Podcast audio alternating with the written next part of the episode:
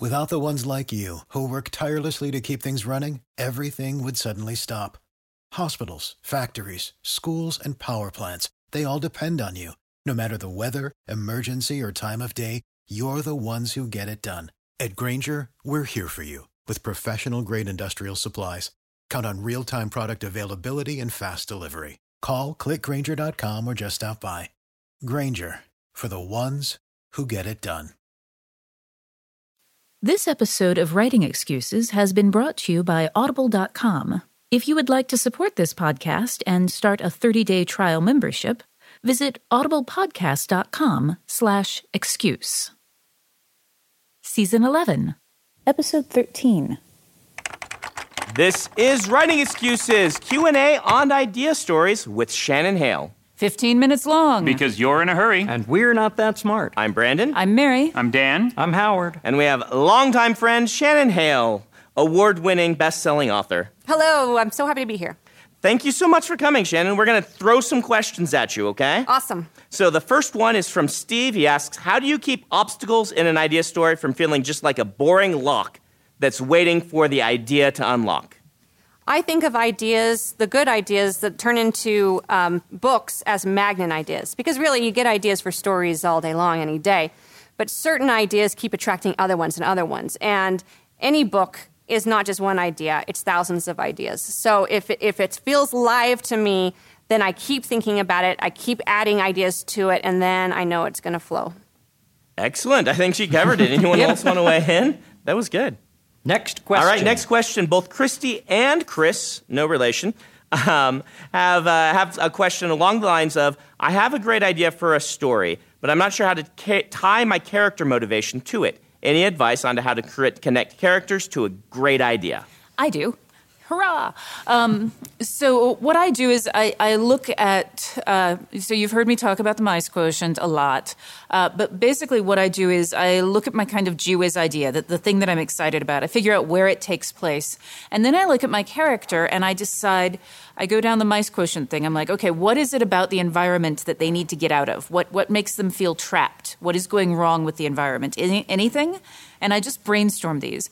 Then I, I ask, what questions do they have? What are they wondering about the, the place that they are and around the idea?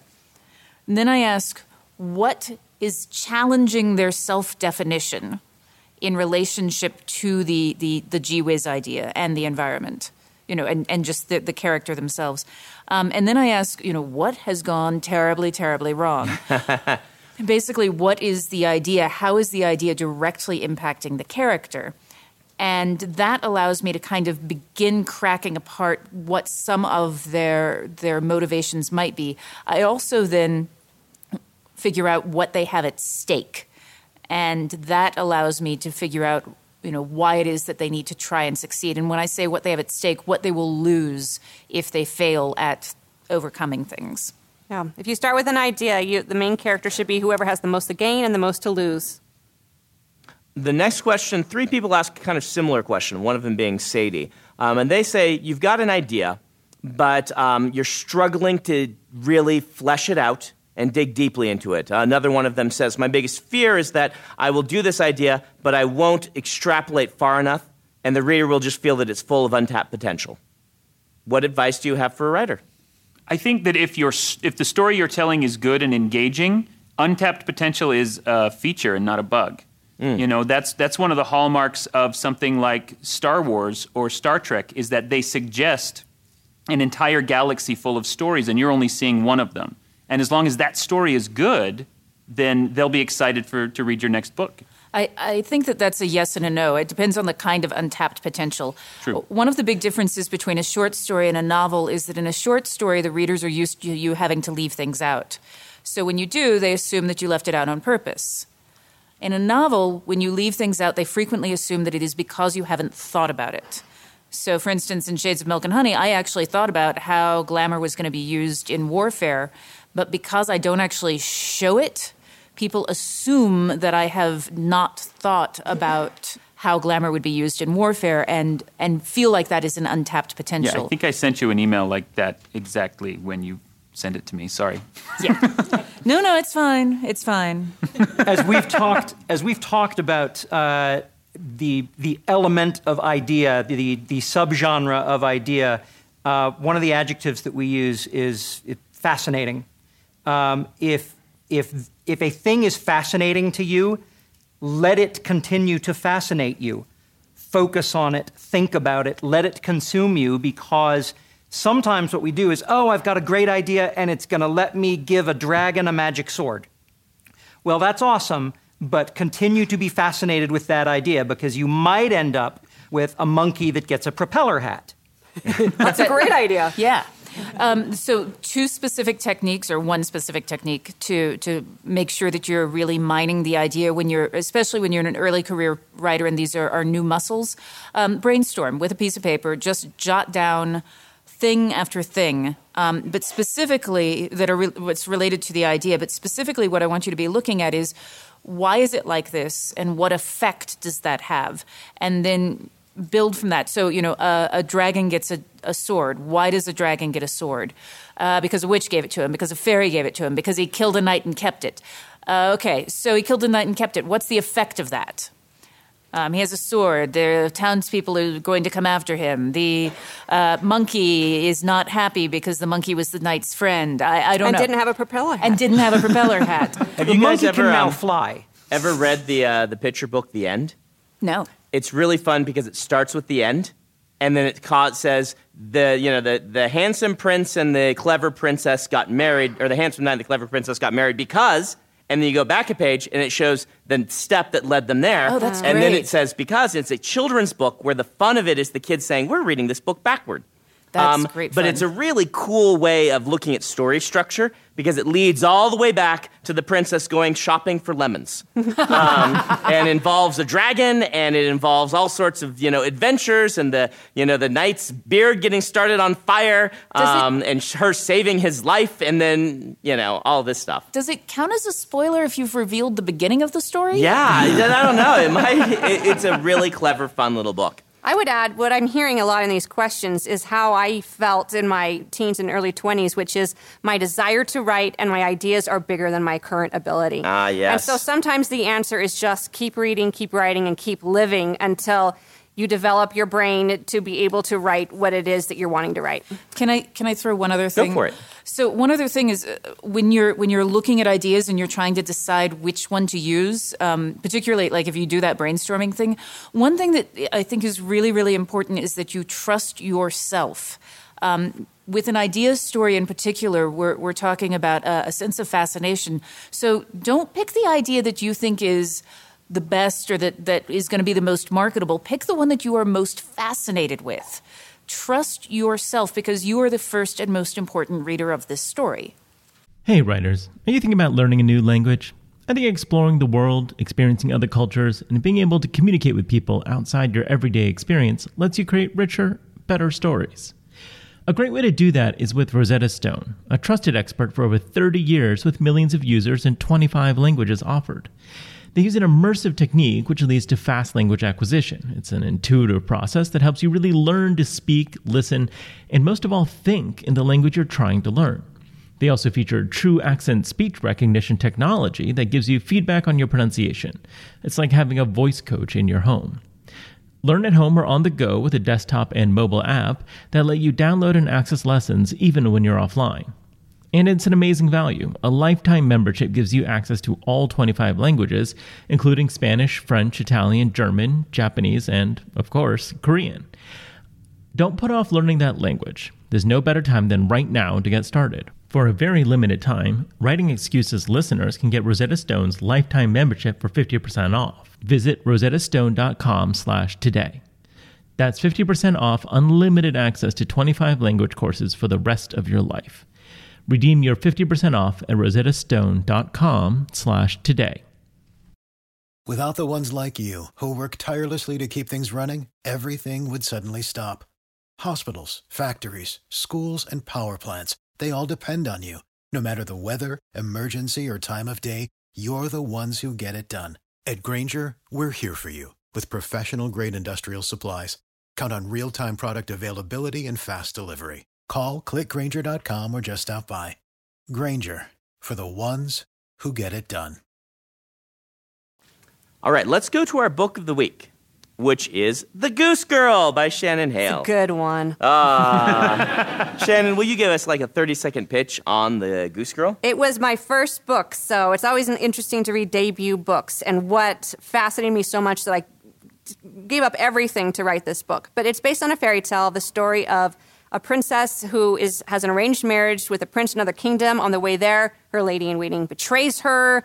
The guard betrays her. There's a massacre in the forest. She escapes. She's too far away to go home. She has to hide out, or if they find her, they'll kill her. And it's that story. Now, I remember one time, and I could be remembering falsely, that you originally wrote this and submitted it as an epic fantasy. Yes. Uh, to all the adult publishers, and finally you submitted it to someone who said, maybe this would work better as a teen book. Yes, it was actually I found an agent who told me it was a teen book. And when I was growing up, there were no teen Right, books. Right, me the same. So I was reading Locus magazine, and I was studying that back to front to look for agents and editors that could uh, publish this as an adult fantasy. So I didn't know there was even that option. And then once I realized that and started reading all the YA fantasy in the library, I realized, oh, this is a great home for me. I've read The Goose Girl and many of Shannon's books. I love it. It's delightful. Brandon. And I have listened to it in audio. I also actually reviewed it way back in the day when I was doing audio reviews and love it. It's recorded by Full Cast Audio. And you can go and pick it up at uh, audiblepodcast.com as part of a 30 day trial membership. And you can pick this up as your first book. And I have to say, this is one of the best audiobooks I have ever heard. Oh, thank you. Now, we didn't hear from Dan and Howard about what they thought about this. Just want to make sure we've got time. Don't need to do a full review. Oh, well, it's going to be so hard to condense it down. Right, right. No, that's fair. We could, yeah, we could talk later. This, this book is one of the books that gives me the greatest amount of regret for not having read it yet. Can I get that blurb on my cover?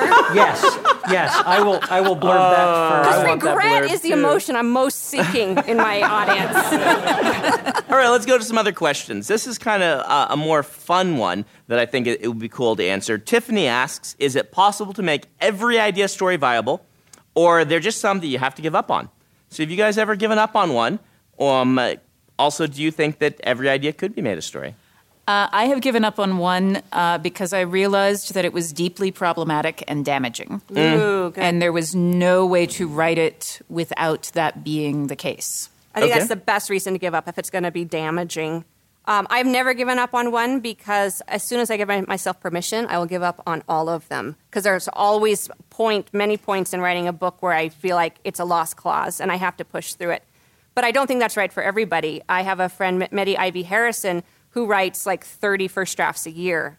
And some of them, she says, just do not work. I write one first draft a year, so we have a different process. Yeah, I, um, I, I, I put a lot of things in the trunk where I realize I'm, uh, I'm not the writer I need to be. I'm not the, especially not the illustrator I need to be in order to make this work yet. Uh, maybe someday I will be. Maybe this is actually somebody else's story to tell, which you know comes back around, I think, to what Mary said. Uh, and so, yeah, a lot of ideas I'm not the right guy for. That does not mean that it's not a viable idea. That just means that uh, I'm, I'm going to work on something else now. I, I would suggest that uh, for most story ideas that you get, if you get to the point that you think this idea is not viable, really what's going on is that you, the story you're trying to tell about that idea is flawed in some way. And that if you take it back to the beginning and, and start to think about it in, from a new direction, you might find a, a way to make it work. Jeffrey asks How do you avoid using too many ideas at once? Is there such a thing as idea clutter in a, well, in a story? Brandon,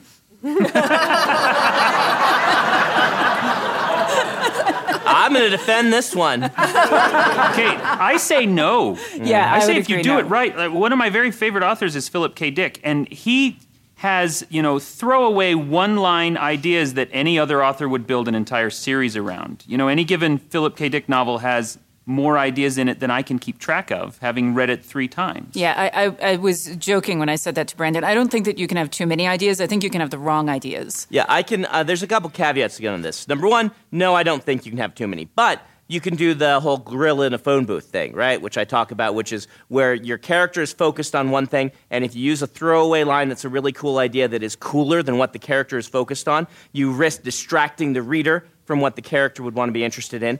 And you can put too many ideas in a book that doesn't have the length to handle them all. You can also put so, too many ideas for your current skill level to handle when I originally tried to write The Way of Kings. There were so many ideas packed into that that it became a glorious disaster, a huge train wreck of a book. It was not a good book that taught me a lot about how to use all those ideas better. And when I wrote the book again from scratch, I got them all right and even put in more ideas, and it came together. So, but that second attempt was Yes. several years later. It was. after you had learned the skills to handle it. Also, mm-hmm. you're not using all the ideas at once. You took No. like a thousand pages. no, really, what I did, you're, you're saying this, what I did is I said, I'm going to I'm gonna shift some of these ideas, which is dangerous. I always say to writers, put is front load your coolness. Don't save your coolness for later on. But really, what that's saying is the more you write, the more you'll know how to space out your coolness in the right way. Um, the Mistborn series, we, I talked about this in a, in a um, uh, panel recently is I put three magic systems in and I didn't deal with the second one in the first book or the third one in the first book. I said, first book, this magic. Second book, we'll start delving this one, third book, we'll get into that one. I could have front loaded all of them and it would have been a worse book for it, even though I say, don't hold off. You know, on your awesomeness. So it's like, it's really get used to and comfortable with using ideas. And, but one thing I would add to that is sometimes with newer writers, I find they fear they're not going to have enough ideas, so they want to save some for later, Yeah. and they mm-hmm. get a little precious with it, and, and then there's just really not that much substance to their first book. So I would say don't save anything. You can always rewrite. You can always figure out pacing if it feels right. But don't save anything for later because the truth is, the more you li- live, the more you read, the more you write, the more ideas you have. You're not going to run out of ideas. Yeah. And uh, one thing that I want to add on this is that we've talked a, a couple of times about ideas that we were not yet ready to write, not yet having the skill set. It is okay to to say because I've done this too to say. All right, this this is not having the effect that I want it to have. I'm going to wait for a little bit to use this particular thing, uh, but but you don't have to get rid of it. I'm afraid that we are out of time. Uh, unfortunately, I'm sorry we didn't get to all your questions. And Mary has some homework for us. All right. So last week, Nancy gave us a homework assignment in which you were supposed to brainstorm about 20 different ideas. What I want you to do is I want you to pick your favorite of those ideas. Take that idea and then start thinking about consequences and reasons. So I want you to basically look at it and go, what if and why? And I want you to work in opposite directions. So I want you to go why as far back. I want you to go back 10 steps of why and I want you to go forward 10 steps of what if. And maybe go back last year and listen to the podcast we did on brainstorming during season 10's masterclass. Um, thank you so much, Shannon, for joining us. My pleasure. Thank you to the audience here at Life, the Universe, and Everything.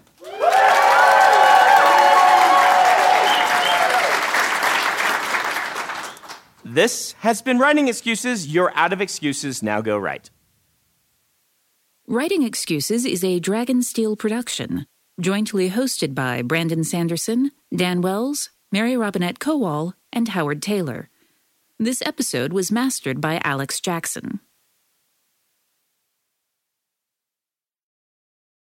For the ones who work hard to ensure their crew can always go the extra mile, and the ones who get in early so everyone can go home on time, there's Grainger, offering professional grade supplies backed by product experts so you can quickly and easily find what you need.